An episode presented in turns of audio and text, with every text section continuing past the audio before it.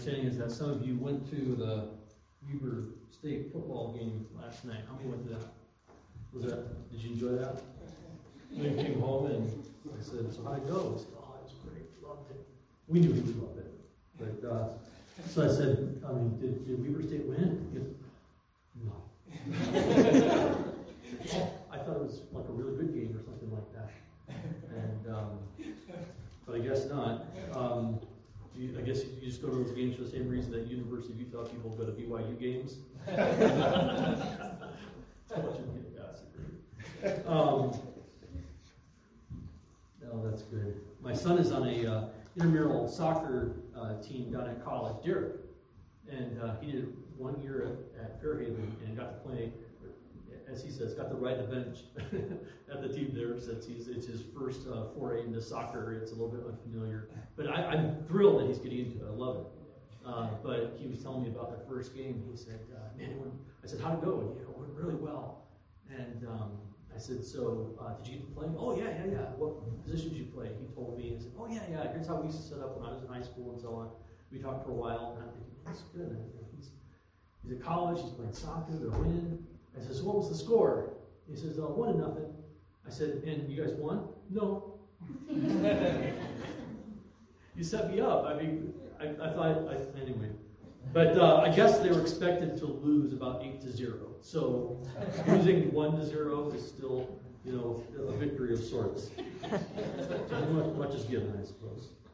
Jeremiah chapter 35.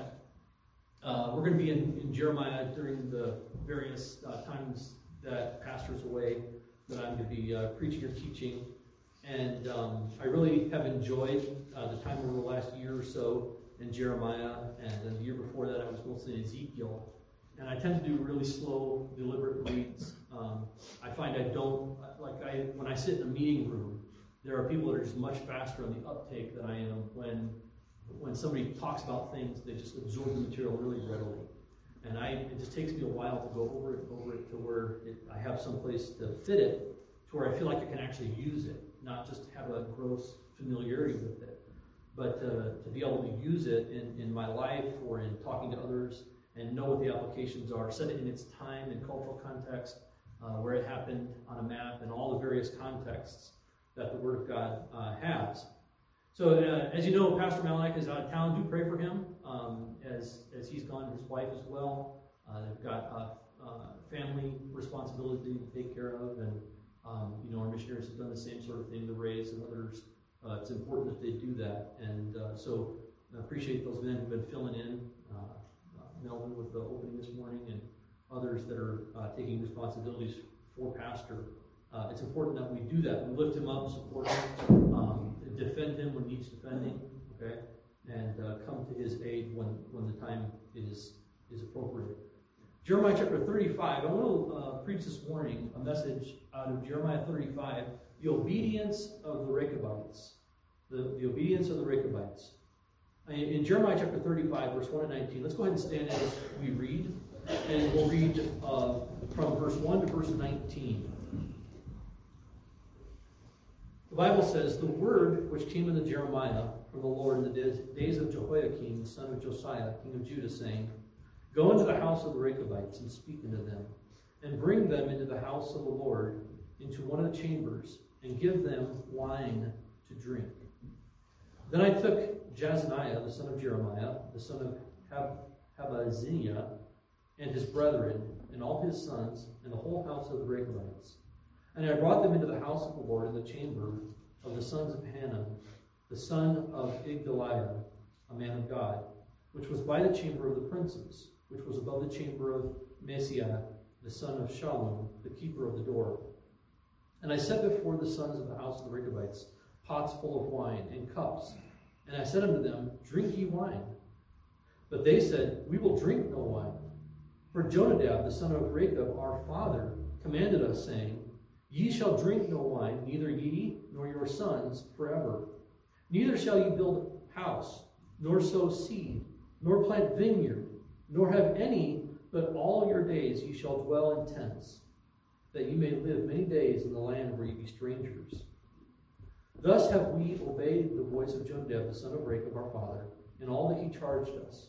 to drink no wine all our days, we, our wives, our sons, nor our daughters, nor to build houses for us to dwell in. Neither have we vineyard, nor field, nor seed. But we have dwelt in tents and have obeyed and done according to all that Jonadab our father commanded us. But it came to pass when Nebuchadnezzar, king of Babylon, came up into the land, that we said, Come and let us go to Jerusalem for fear of the army of the Chaldeans, and for fear of the army of the Syrians. So we dwell at, at Jerusalem. Then came the word of the Lord unto Jeremiah, saying, Thus saith the Lord of hosts, the God of Israel, Go and tell the men of Judah and the inhabitants of Jerusalem, Will ye not receive instruction to hearken to my words, saith the Lord? The words of Jonadab, the son of Rechab, that he commanded his sons not to drink wine are performed. For unto this day they drink none, but obey their father's commandment. Notwithstanding, I have spoken unto you, rising early and speaking, but ye have heard not, hearkened not unto me. I have sent also unto you all my servants the prophets, rising up early and sending them, saying, Return ye now, every man from his evil way, and amend your doings, and go not after other gods to serve them. And ye shall dwell in the land which I have given you and your fathers, but ye have not inclined your ear nor hearkened unto me. Because the sons of Jonadab, the son of Rechab, have performed the commandment of their father, which he commanded them, but this people hath not hearkened unto me. Therefore, thus saith the Lord of hosts, the God of Israel, Behold, I will bring upon Judah and upon all the inhabitants of Jerusalem all the evil that I have pronounced against them, because I have spoken unto them, but they have not heard. And I have called unto them, but they have not answered. And Jeremiah said unto the house of the Rechabites, Thus saith the Lord of hosts, the God of Israel, because you have obeyed the commandment of Jonadab your father, and kept all his precepts, and done according to all that he commanded you. Therefore, thus saith the Lord of hosts, the God of Israel, Jonadab the son of Rechab shall not want a man to stand before me forever. Let's have a word prayer. Heavenly Father, Lord, we thank you for, again, your word. I thank you for the example that you've given us in this uh, nomadic family, the Rechabites. Lord, for this family that was not of Israel, they weren't under the Mosaic covenant, and yet they obeyed the voice of their father. Lord, we pray that you would give us soft hearts, that you would uh, help us to be pliable in your hands, that when you command and order our lives, that we would not respond by uh, stiffening up or justifying, or, or by refusing to answer the phone when you call. Lord, I pray that we would uh, rather hear the voice of the Lord, we would answer, and Lord, that we would uh, bend. We would, we would give you what you want. Lord, we know that only then will we, we be true worshipers, not just hearers of the word, but doers. God, I pray that you would uh, bless the message this morning and bless the God in our ears. And we'll pray these things in Jesus' name. Amen. You can see it. So we see here that disobedient Judah in Jerusalem had provoked the Lord. Uh, God had uh, created a covenant with them, and the covenant was individuals were to keep the covenant, but the, the nation was judged on their general keeping of the covenant. The covenant, the uh, Sinaitic covenant, the Mosaic covenant, the law, as we said, was never about personal salvation. Okay? It was always to suppress. The Bible says because of the abundance of the transgressions in the New Testament. That's why it was given, to suppress the evil that would otherwise prevail in the land of Israel, the land of Judah. And these, um, these people knew what the law of God was. They had copies of the law of God. They had, uh, later on, they would have their synagogues after the Babylonian uh, exile. But they had their prophets, they had their priests that would teach and give the sense of the law. And but when they heard it, they ignored it. God would call, and they would do essentially what a lot of people do these days. They would ghost you, and uh, God would, would speak to them. They would answer. They would not answer. They would pretend like they didn't hear. And so disobedient Judah had provoked the Lord. Like in our day, the cultural pressure had got to the point where it had crossed that middle line, like we mentioned in Sunday school. And now the cultural pressure, like that, that peer pressure that we have in a smaller group, uh, cultural pressure is more powerful, it's more prevalent. There's fewer places to escape it. It tends to be more uh, homogenous across the, the, the, nation, wherever you go. Uh, today, because of the internet and because of satellite, cable television, and other things, we live in really a monoculture where you really can't go into farm country to get away from all of the insanity that you see in the cities. It's pervaded through uh, digital technologies so that everyone's consuming the same uh, foolish notions. And you can go into the mountains in Montana and find people that are espousing the nonsense of the people in San Francisco and so on. And so the cultural influence, like in the United States, uh, came to be to where the pressure was to do evil. God raised up Jeremiah and other prophets and sent them. The Bible, he, he said he, uh, they would rise up early and he would send them to them. And they preached for 20, 25 years in some cases for Judah to repent. Zephaniah, Habakkuk, uh, Joel, Obadiah, Ezekiel, all of these during this period of time also went unto the nation of Judah and Israel and warned them of the coming judgment. Rather than hearkening into the voice of the Lord, the Bible illustrates that Jerusalem had become wearied rather than warned by the constant peal of the prophets of God. In Jeremiah chapter 7, verse 13, the Bible says, And now because ye have done all these works, saith the Lord, and I spake unto you, rising up early and speaking, but ye heard not. And I called you, but ye answered not. In, in verse 25 of the same chapter, since the day that your fathers came forth out of the land of Egypt unto this day, I have even sent unto you all my servants the prophets, rising up early and sending them. In Jeremiah 26, verse 5, the Bible says, To hearken to the words of my servants, the prophets, whom I send unto you, both rising up early and sending them, but ye have not hearkened. Jeremiah 29, verse 19, Because they have not hearkened unto my words, saith the Lord, which I sent unto them by my servants the prophets, rising up early and sending them, but ye would not hear, saith the Lord. In Jeremiah 32, verse 33, it says, And they have turned unto me the back and not the face. Though I taught them, rising up early and teaching them, yet they have not hearkened to receive instruction. In Jeremiah 35, verse 15, the Bible says again, I have sent also unto you all my servants the prophets, rising up early and sending them, saying, Return ye now, every man from his evil way, and amend your goings, and not, not after the other gods to serve them. And ye shall dwell in the land which I have given to you, your fathers. But ye have not inclined your ear, nor hearkened unto me. So God says over and over and over, he repeats this theme. I've sent the prophets rising up early. I've called men into the ministry so that they can warn you. And the hazard is always there for people that are churched people, that we get into the rut of hearing the same thing. And, and you know, one, once in a while, pastor brings in guest pastors, and, and, and sometimes it's, it's funny. He's commented over the years how sometimes a, a guest preacher, or an evangelist, will preach a message similar to what he's preached in the last two months. And the aisles will just be full of people. And he just scratches his head and, and thinks, you know, how come they don't hear it when I preach it? But we do. We, we callous ourselves. We get accustomed to hearing the same voice, making the same appeal in the same way. And rather than uh, hearkening to it, we harden to it. We have to be careful that uh, if, if we've sat in church and not been moved for year after year after year, especially if we're not sure of our own salvation, if we have a question of what will happen to our soul after we die, there's a great danger in coming to be comfortable under the sound of the gospel if you've not hearkened unto it. You know, the Bible teaches that God is long suffering, not only that any should perish, but that all should come to repentance. But the appeal won't go on forever.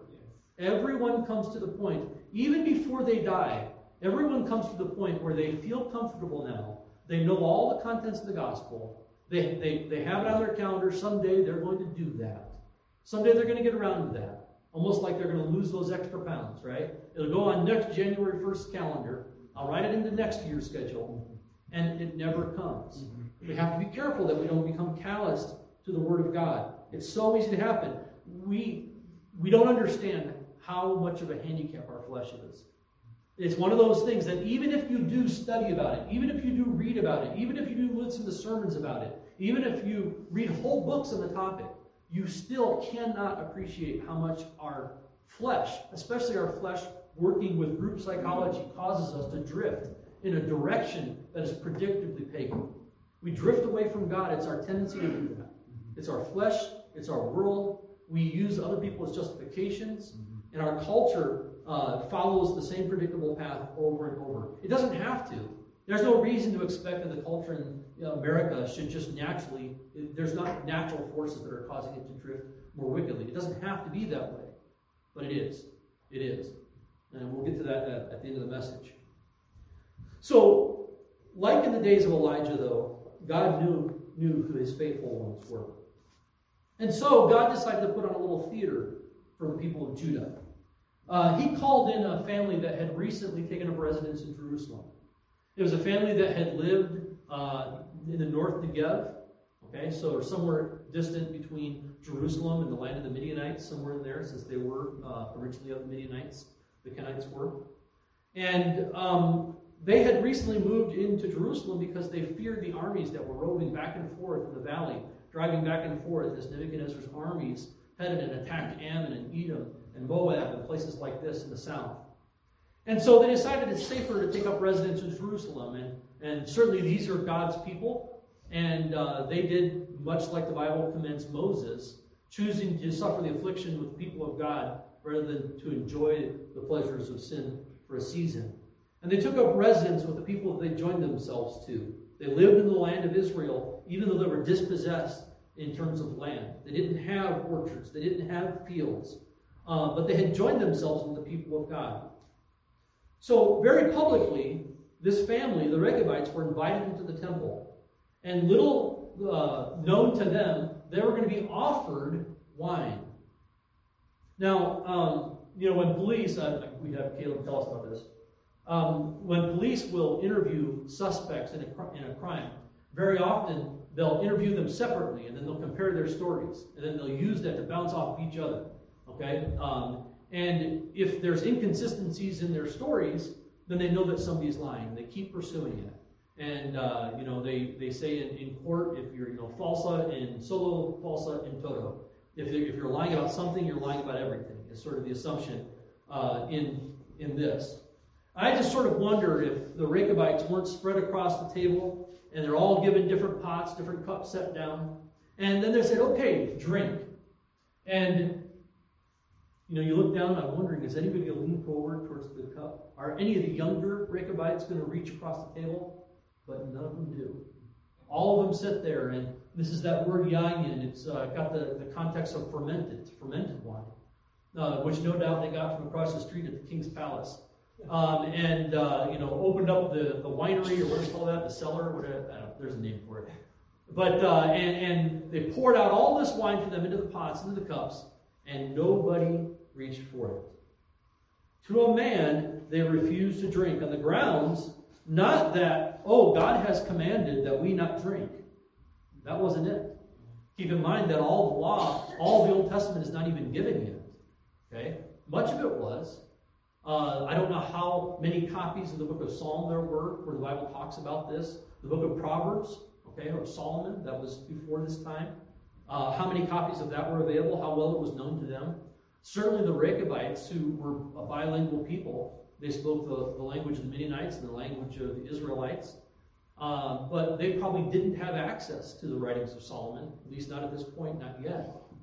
They may not even know that God commands uh, against the consumption of fermented wine. And yet they refuse to drink. And they refuse to drink on the grounds that um, they have made a, a, covenant with their father. Their father uh, ordered them generations ago, about 200 years before, uh, their father commanded them not to drink wine. Now, I want to take a moment and do a little bit of a history lesson on the Rechabites, who they were, and their lineage through history. Uh, there's a few times that I've heard people take, uh, like the, the scarlet thread. Have you ever heard that? The scarlet thread? How many times it shows up through the Old and New Testament? Uh, you know, Rahab hanging out that scarlet thread out the window and uh, tying the, the thread around uh, Jake, uh, Jacob's foot. Other things like this. Uh, the, the Bible uh, sort of re-references the same theme throughout. And it can't be a coincidence, okay? It's one of the, those hints that even though the, the, book has many different authors and it's written across thousands of years, it's still, uh, the more you study it, if you are persistent, it starts to rise up in your mind that there's one singular mind behind all of this, okay? There's one author behind the Bible. There's just, just too many connecting sinews and threads between the various parts of Scripture. So, what does the Bible say about the Rechabites and their fathers? Well, first of all, they were of the tribe of the Kenites. turn with me to Exodus chapter 18 and we'll look at it just a moment. I want you to see the character of these Rechabites. Where did it come from? How did they get to be this way? Um, and, and where do they show up again in history? Exodus 18, uh, verse number 17. Remember that Moses was chased out of Egypt. And when uh, Moses fled from Egypt, he went and settled in the land of Midianites. And there he met a woman with other women who were um, shepherdesses, as they would call them. And uh, he married one of them. Uh, she became his wife. He ended up going back to Egypt and bringing God's people out. And eventually, Jethro, Moses' father in law, joined their family to the Israelite caravan during the wilderness wandering. And so during the conquest of Canaan, they come in, and eventually Joshua divides up the land and gives all the portions out according to the command of God. But because the Kenites are not of the 12 tribes, they are not a portion, a piece of land in all the land of Canaan. And so they decide, they agree to uh, stay joined to the nation of Israel, even as they're a dispossessed people. Okay? So, very much like Moses, following in Moses' character, to be joined with the people of God, even though it means a, uh, a more difficult existence. Exodus chapter 18, verse 17, the Bible says, And Moses' father in law said unto him, The thing that thou doest is not good. Thou wilt surely wear away, both thou and this people that is with thee. For this thing is too heavy for thee. Thou art not able to perform it thyself alone. Hearken now unto my voice. I will give thee counsel, and God shall be with thee. Be thou for the people to Godward, that thou mayest bring the causes unto God. Talking about uh, Moses being a judge to the people. And, and thou shalt teach them ordinances, law, and laws, and shalt show them the way in wherein they must walk, and the work that they must do. Moreover, thou shalt provide out of all the people able men, such as fear God, men of truth, hating covetousness, and place such over them to be rulers of thousands, and rulers of hundreds, and rulers of fifties, and rulers of ten.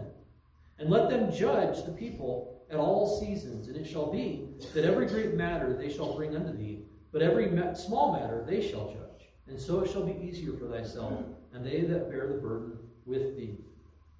And so here we see that the, the Kenite, Jethro, the father-in-law of Moses, who is one of the, if you keep going uh, above the family of Rechab, you eventually get to Jethro, who is the father of the families that, of the Kenites that joined themselves unto Israel. And from the very first entrance into the nation of Israel, they show wisdom and prudence.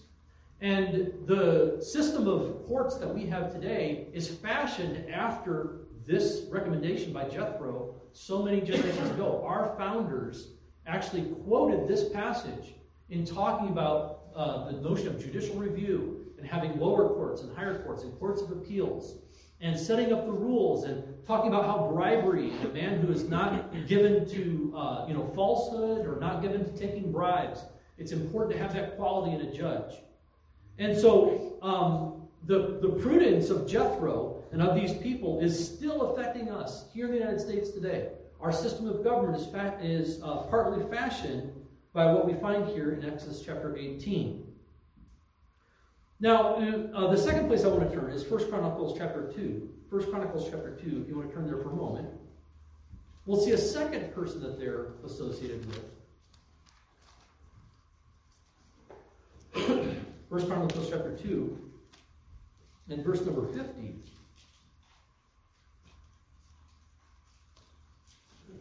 It says this These were the sons of Caleb, the son of Hur, the firstborn of Ephrathah Shobal, the father of Kirjath Jearim, Selma, the father of Bethlehem, Hariph, the father of Beth Gader, and Shobal, the father of Kirjath Jearim, had sons. Haroeth and half of the Mahanahites, and the families of Kirjath Jearim, the Ithrites and the uh, Puhites, and the Shumathites, and the Mishrathites, and them that came of the Zarathites, and the Eshtaolites, the sons of Selma, Bethlehem, and the uh, Netophathites, Ataroth, the house of Joab, and half of the Manathites and Zorites. None of that really matters.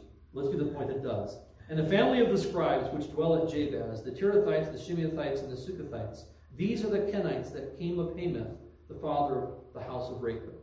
And so we see here that the uh, house of Rechab joined themselves unto Caleb.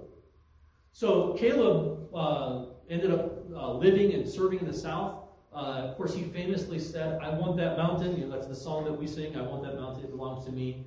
Uh, I don't know if that was his exact quote, but he basically said, Hey, there's giants in this land. Let me at them. And as an old man, he said, You know, even as I was as a young man, so is my strength today, both to go to war and to fight and to fight God's battles. And so he charged in among these giants and fought them and was victorious. He was zealous. And it's not a coincidence that the family of Rechab joined themselves under the family of Caleb. Okay, the, the, the kind of associations that they had. Now, the next place I want you to turn is 2 Kings chapter 10. 2 Kings chapter 10, we see these Rechabites show up again.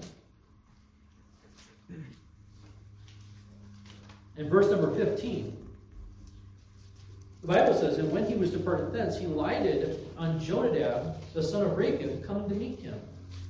And he saluted him and said unto him, Is thine heart right, as mine heart is right with thy heart? And Jonadab answered, It is. If it be, give me thine hand. And he gave him his hand. And he took him up into the chariot. And he said, Come with me and see my zeal of the Lord. So they made him ride in his chariot. And when he came to Samaria, he slew all re that remained unto Ahab in Samaria, till he had destroyed him, according to the saying of the Lord, which he spake to Elijah. So we see that Jehu, uh, he was a, a general king, went on a tour all through the land of Israel to destroy the priests and the servants of Baal and at the word of the Lord. God had commanded this specifically. Okay? And so uh, the Bible says that along the way, he, made, he met these uh, Rechabites. Now, interestingly, he had just met another group, and he had hailed them, and he said, Where are you guys headed? And they said, Oh, we're headed to the house of Ahab to go see the sons of Ahab. They took all 40 of them down to the brook and slew them all. Okay? So Jehu was sparing no one that was associated uh, with the Baal worship. But when he came across the Rechabites, he uh, interviewed him, he tested him, and Rechab was righteous before the Lord. And he said, You're the kind of guy I want. Come ride with me in the chariot. Now, interestingly, the name Rechab, even though you see passages that say the son of Rechab, it, um, most of the commentators believe that Rechab was not actually the name of a man. It was actually the name of a place, and the name of the place was given. So when they say the son of Rechab or the sons of Rechab, they're talking about the sons from that area. And the Rechab, if you use the word alone, it basically means uh, it means to dominate or control. But if you use the term alone, you're talking about a chariot driver. Uh, that's how the term was used back in that day in that culture.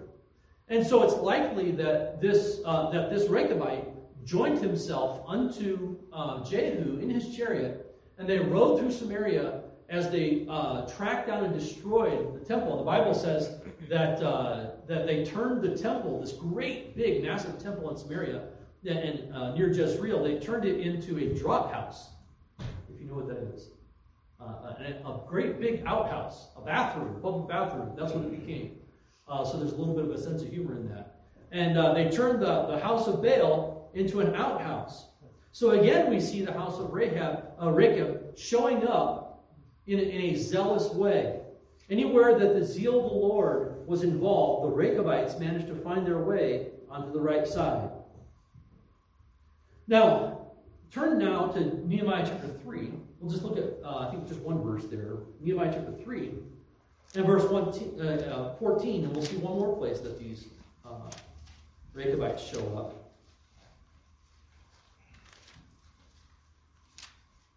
In Ezra, they're rebuilding the temple. In Nehemiah, they're rebuilding the wall.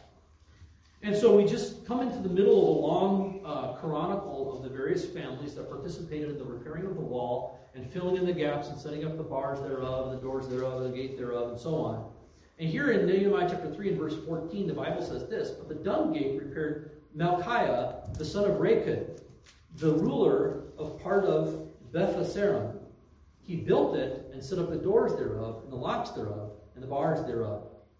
So you remember that in the story of, of Nehemiah, that there were um, there were villagers nearby that opposed the work. There were also those people of Tekoa who refused to send laborers. These are uh, Jewish families that refused. They're they're the elite. You know, they got their vacation homes in Tekoa, and they're just a, a, stone's throw away from the building of the wall. They can probably just, if they walk to the top of the hill, they can actually see the wall of Jerusalem. And yet they refuse to participate. Being Jewish, they refuse to give any money. They refuse to give any workers. They refuse to waste their time on something they see that is, they're just trying to be an insurrectionist, is what they, they say. They're just going to uh, lift up their hand against Babylon, and it's going to all be destroyed all over again, they say. And they don't listen to the voice of the Lord. But we see that, again, these Rechabites find themselves into the middle. It's interesting so often, as Pastor was talking about with the judges, the number of times that other nations' people were used to chastise the Israelites, to shame them. And that's one of the things that's happening here is God is using this non-Israelite, non-tribal family to shame the Israelites into, um, in, into obedience, into seeing themselves, into contrasting themselves. And so, uh, you can't turn the Bible to see this, but Eusebius, which is a histor- historian um, from the second century, uh, he wrote about how there was a uh, one of the Rechabites, as recorded by Hegesippus the chronicler in the second century, tells that when James, the brother of Jesus, was being stoned to death, that one of the Rechabites, uh, who is identified as one of the priestly family, where when Jeremiah testified, objected and told the attackers to stop. So this Rechabite stepped forward and, in the face of the mob, tried to get them to stop and not stone to death James, the brother of Jesus. And so we'll see how that, ta- that uh, kind of curtails into the end of the story here on the promise that God gave. Because God said that because of their obedience, there will never fail a man to stand before me to serve me forever. So we can conclude from that. I don't know who they are. I don't know where they are. I know one of the uh, early archaeologists claimed to have found a family that claimed to be the descendants of the Rechabites uh, south of the Dead Sea. Okay, where where actually like uh, ancient Sodom and Gomorrah in that rough neighborhood, uh, that there's a tribe, and I don't know if they are or not. Uh, they would appear to be Bedouin, uh, if you were to see them by appearance, because still today they don't uh, build houses and they don't build and they don't um, plow vineyards and so on. So, per God's promise, um, these Rechabites were serving God even in the days of James, the brother of Jesus. Now, I have five applications from this passage. The first is this um, the Bible tells us that the exile of the uh, tribe of Judah to uh, Babylon was because of their idolatry and because of their shedding of innocent blood. Those are the primary two reasons. And there were other reasons given. But the duration of the exile was because of the number of Sabbath years that they had skipped. And it appears that God held Israel accountable, Judah accountable, from the time of the anointing of King Saul until the Babylonian exile, which by uh, James Fawcett Brown's calculation is exactly 490 years. Um, now, we have to ask, well, what on earth is a Sabbath year? Well, if you'll turn to Leviticus chapter 25, it's never too early in the morning to turn to Leviticus. Leviticus uh, chapter 25, and we'll look at verse number 1.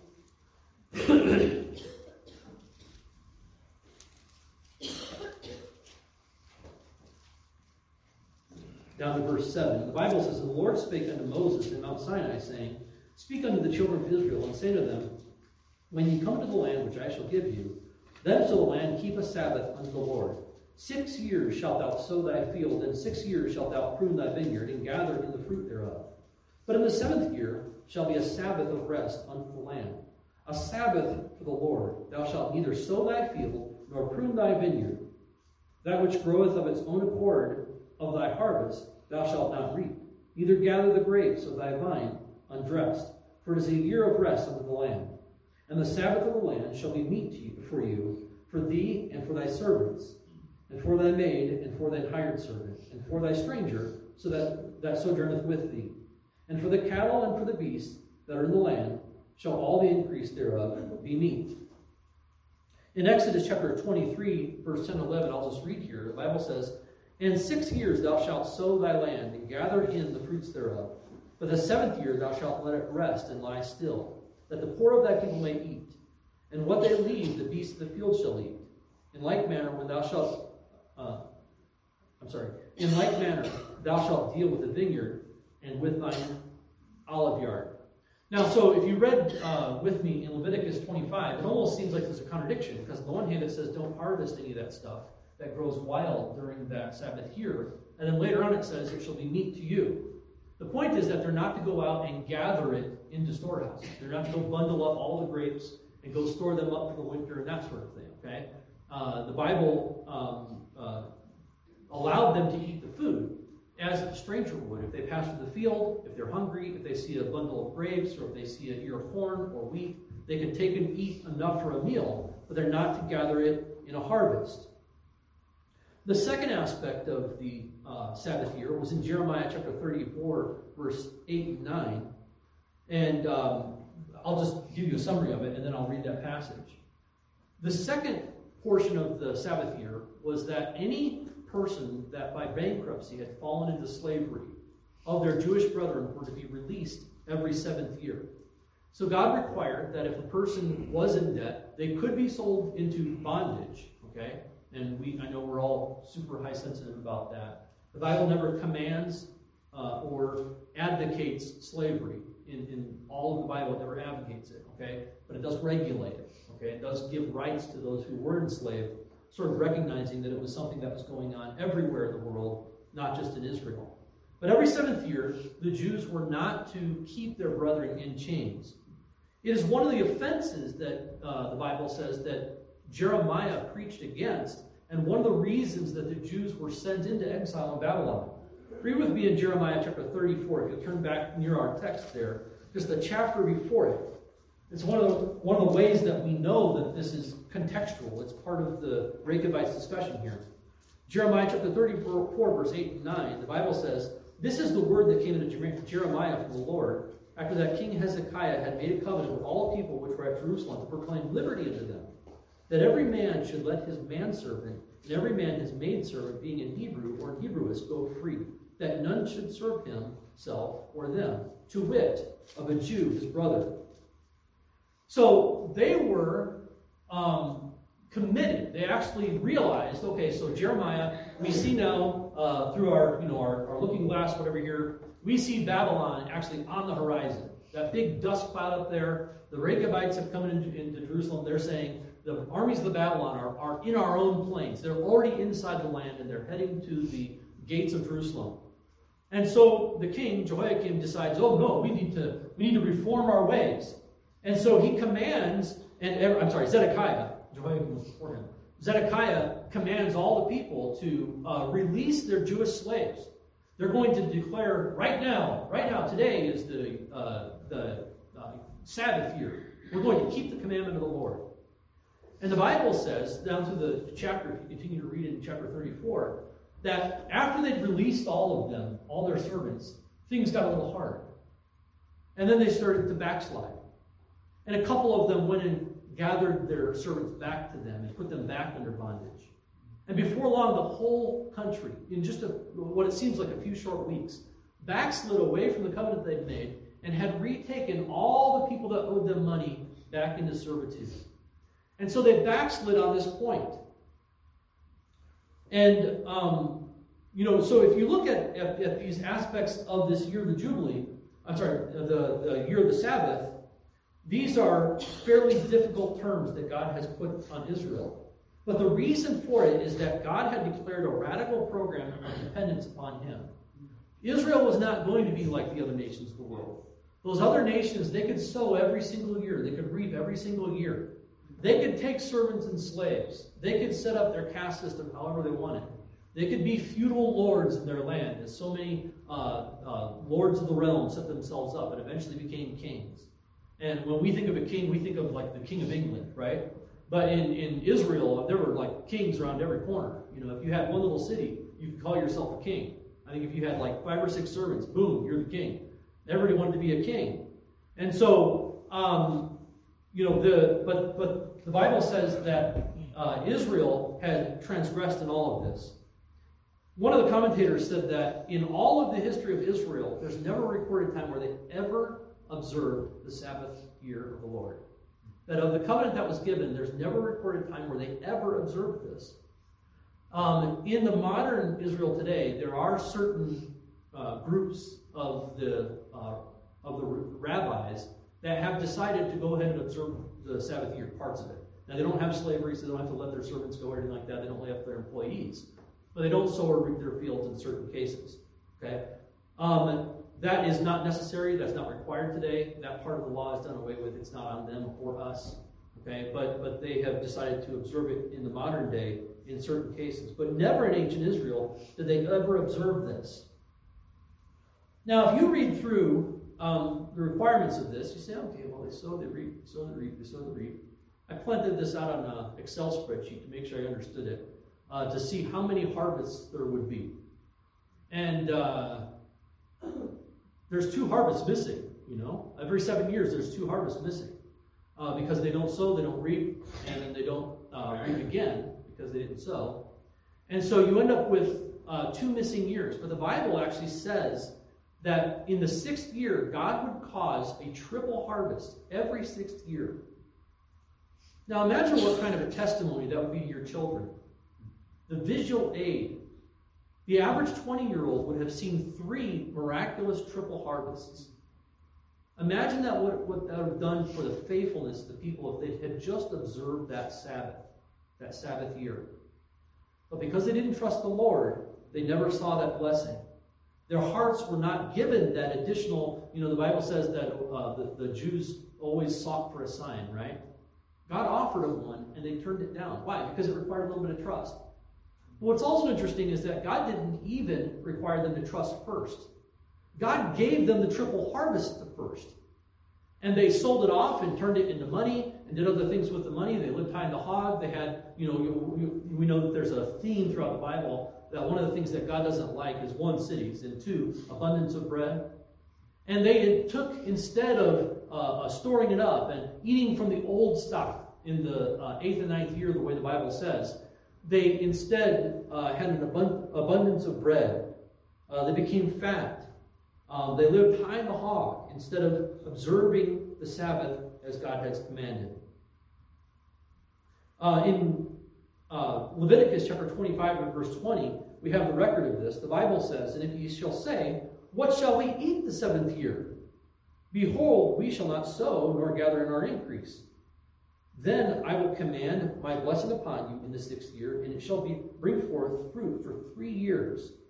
And ye shall sow the eighth year, and eat yet of old fruit until the ninth year, until her fruits come in. Ye shall eat of the old store. And so we see that God was able to meet their needs. God didn't require uh, them to meet their own needs. You know, it's interesting that there's a there's a theme of waste in sacrifice.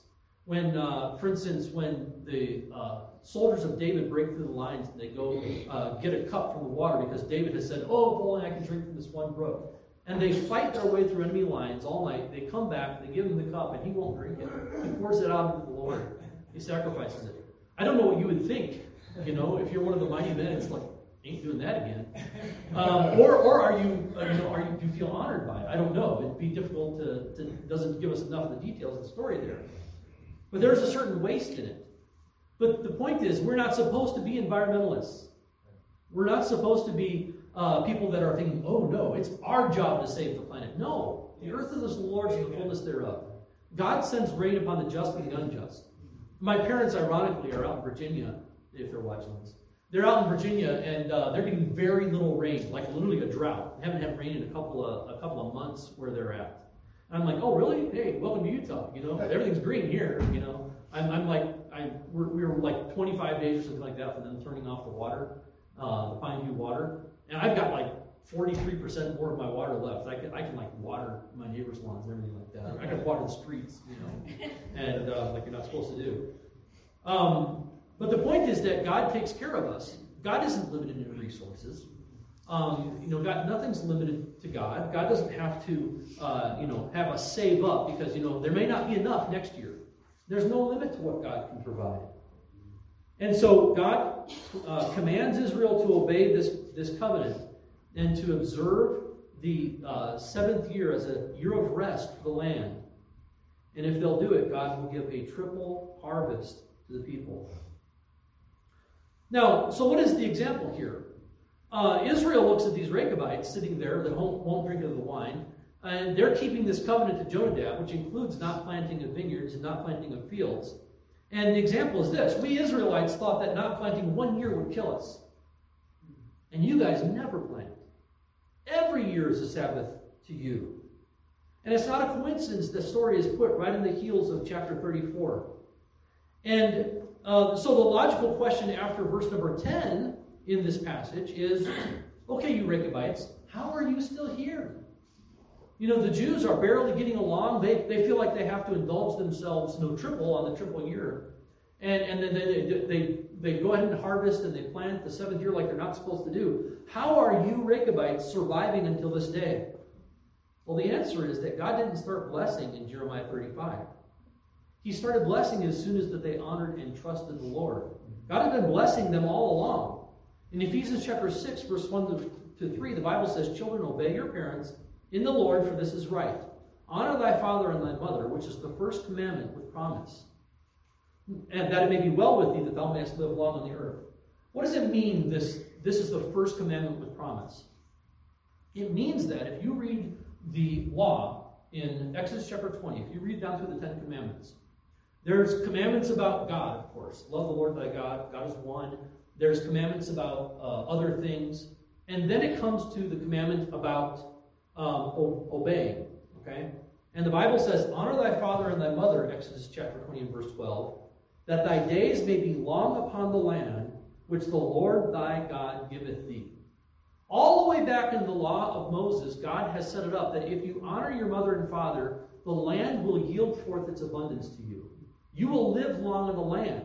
In other words, in a sense, this obedience to parents, this honoring of their parents' traditions and their parents' rules, and continuing to honor their parents in, in successive generations in a in some way rolls back the curse of the Garden of Eden. When God told man that you will go and you will go by the sweat of your brow, you will uh, bring the earth will yield forth its fruit. But if we obey the Lord God, Lord God's command to obey our parents and we honor them, then partly that curse is rolled back. And so these Rechabites were blessed because they honored this. Long before Ephesians 6 was given, Exodus 20 commanded them, and they had access to this, they knew about it. I don't think they were there when it was given, but they were there, they joined shortly after Sinai. And they knew that if they honored the Lord, that God would take care of them, and so they did. So the, it's possible then that the Rechabites were exemplified for the opposite reasons that the Jews are condemned to the captivity and that is that they observe a perpetual Sabbath. What God commands of us, He also gives us. He never demand, demands something that we can't provide. And when God ordered the Sabbath year, He would have provided if Israel had just been faithful to obey. Haggai chapter 1 and verse 6, the Bible says, Ye have sown much and bring in little. Ye eat, but ye have not enough. Ye drink, but ye are not filled with drink. Ye clothe you, but there is none warm. He that earneth wages, earneth wages to put in a bag with holes. And the answer, if you ask, well, why was that? And the answer is because the Lord's house lies in waste. So, welcome to the Christian family. If you're a new convert, if you've been saved for a short while, welcome to the Christian family. Understand that God is going to command things of you, and you're not going to feel like you can do them. But if you do them, God will bless you. God will give you the resources to obey, and you'll still have enough when it's left over. God will supply. If you try God, you'll find Him to be faithful. You'll find He's He never fails the people that trust in Him. Never fails those who trust in Him. Now, we're not to go out and you know tilt at windmills and make up promises that not, God did not make. Mm-hmm. Okay, and say, oh, I want to keep this thing. I want this great thing. I want to be a millionaire by three years from now, and I'm going to claim the promises. Okay, we're not going to make up things and put words in God's mouth. But if we obey God and we trust Him, and if we do what He uh, lays on our heart to do and what He commands in His Word to do, then we'll find that we have enough even after we give what he commands. Now, the next application I want to uh, give here is the significance of today. Now, for a second here, as soon as I say that, I sound like Kamala Harris to myself.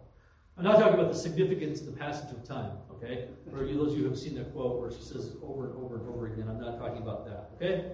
But there are those who think, and this is common, is a common refrain among Christians today, including in independent fundamental Baptist churches, that God doesn't work in our day as he has in past generations.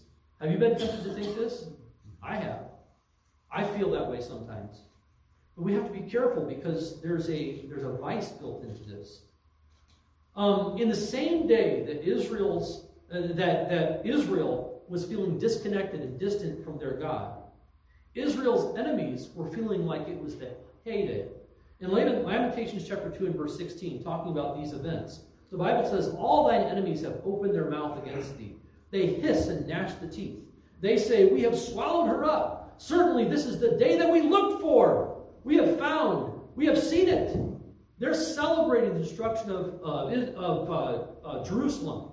They think it's a heyday. To them, their God is working. We better be careful that we're not uh, less hopeful than the world that feels like they're finally coming into their own, like their, their, their wickedness has finally found its voice, like they have kind of finally gone mainstream. They're out of the closet, and now they're shoving you in. We better be careful that we don't start to cede control. Remember, one of the reasons that Israel was uh, punished is because they resigned to the fate of their nation. I guess it's just going to be a wicked nation. What can I say? We're just going to have multiple gods. We're going to be polytheistic now. You know, my God is Jehovah, but you know, you Baal, okay, no problem. And they resigned themselves to it. You know, Elisha quipped, Where is the Lord God of Elijah? What is he saying? He's saying he wants to bring the significance of Elijah's day into my day. He wanted to see God work today. And it's right for us to want to see God working in our day today, not just suffice ourselves that, oh, we know the name Lester Roloff. We know the name of these other big name preachers of past generations that did mighty things, that stood down and stared down the law and the state when they tried to shut them down, did all these mighty works, and God worked in their day. And so we live in their legacy, you know? We're still in the shadow of the mountain. And so we're kind of covered. We're okay. We remember them. Therefore, you know, God has sort of worked in our time. No. No. God wants us to anticipate his working in our lives today. And if we think that he has sort of left off, he, he no longer walks the earth in our day, that's not the truth of it. The truth of it is that we have forgotten him. Okay? And we have to be careful. Psalm 118, 24 says this This is the day which the Lord hath made. We will rejoice and be glad in it. Now let's put this in context. That was talking about that day. No, this is a timeless truth. You can sing this any day. This is the day that the Lord hath made. We will rejoice and be glad in it.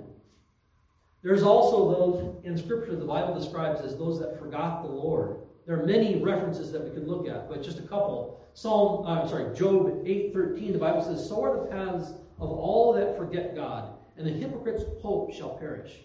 You feel your hope kind of sifting away. You wonder what kind of church or environment that your children will grow up in. I'm not saying that I see a lot of hope in the world. I don't. And, and I'm tempted, my, I'm, I'm just as fleshly as you are. I can get discouraged by the things I see in the news headlines and so on. But we've got to encourage ourselves in the Lord. That's one of the things that's unique about the Psalms is that it's constantly calling you to hope in God from whence cometh your help. Maybe not, you know, David went through really harsh times. And when he was fleeing from Saul, those times lasted uncomfortably a long amount of time. And the hardships were many. And the kind of people that gathered themselves to David were not the kind that you would normally draw out as your invitation list. Okay? If you're the, uh, the, the, mayor, um, these are a bunch of uh, uh, you know, despised people, the deplorables, you might say. Psalm chapter 50 and verse 22, the Bible says, Now consider this, ye that forget God, lest I tear you in pieces, and there be none to deliver. Whoso offereth praise glorifieth me, and to him that ordereth his conversation right will I show the salvation of the Lord. In other words, on any day that you do what Psalms tells us, and that you rejoice in the day that God has made, and you lift up the voice of God, and you praise Him, and you order your conversation, which is not just talking about your words, it's talking about your life, your interactions with everyone and everything. If you order your conversation right, then guess what? The Lord is working in your day. You can be assured of that. Now, there's other ways we can go about demonstrating this, but let's just suffice it with that. If we praise and obey God in any one day, there's no reason to think that God's hand is removed, that our days are not written in his book. It's interesting that Jehoiakim and Zedekiah both talk as though they're distant from God, that God can't help, that God can't deliver. Even the, the quick impulse under the preaching of Jeremiah to go and let's quickly observe a, Sabbath year, they backslide on almost instantly.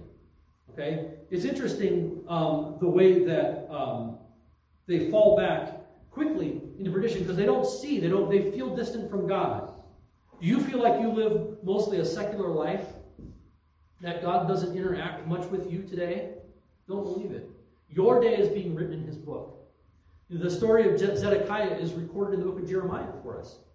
It's like he says, uh, you know, God doesn't care about us, God has forsaken us. And meanwhile, there's an angel in heaven writing down everything that's happening in Zedekiah's life and, and everything that's happening in Jehoiakim's life. God has prophesied these things to uh, Josiah before them. All these things are divine.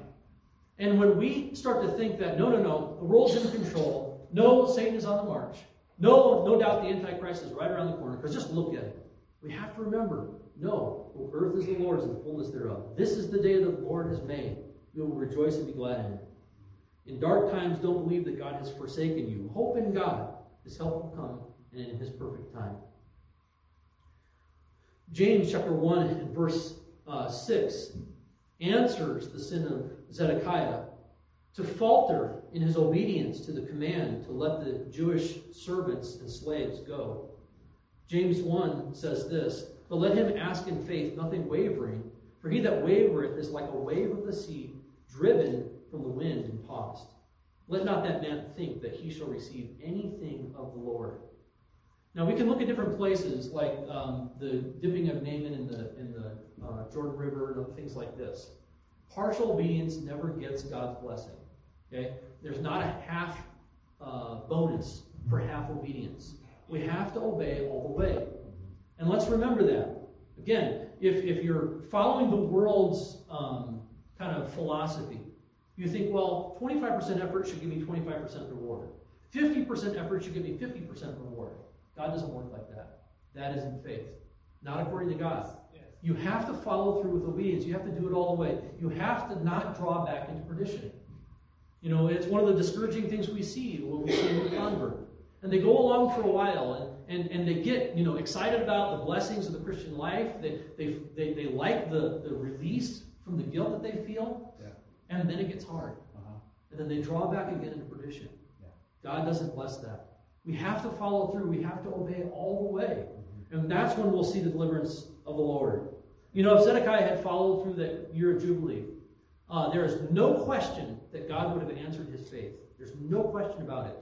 Jeremiah had promised it and promised it and promised it and promised it and promised it.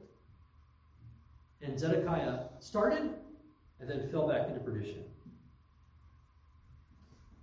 The next application I want to make is the zeal of the Rechabites wasn't passed down 200 years at a time.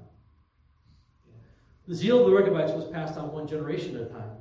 In Jeremiah chapter 35 and verse 6, the Bible says this, But they say, We will drink no wine, for Jonadab, the son of Rechab, our father, commanded us, saying, Ye shall drink no wine, neither ye nor your sons forever.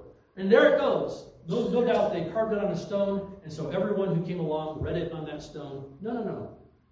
Mo- this generation, nobody from this generation in Jeremiah's day had met their father Jonadab. He's called Jehonadab in uh, Second Chronicles.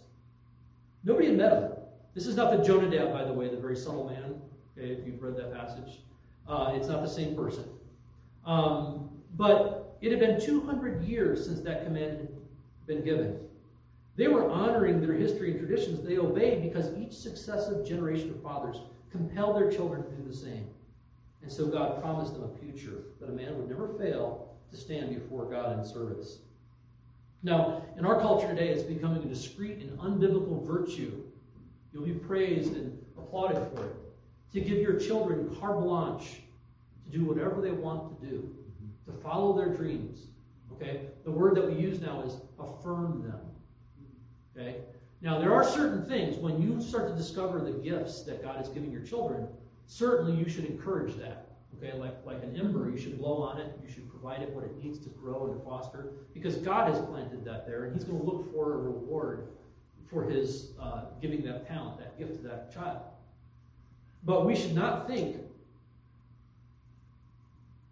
excuse me,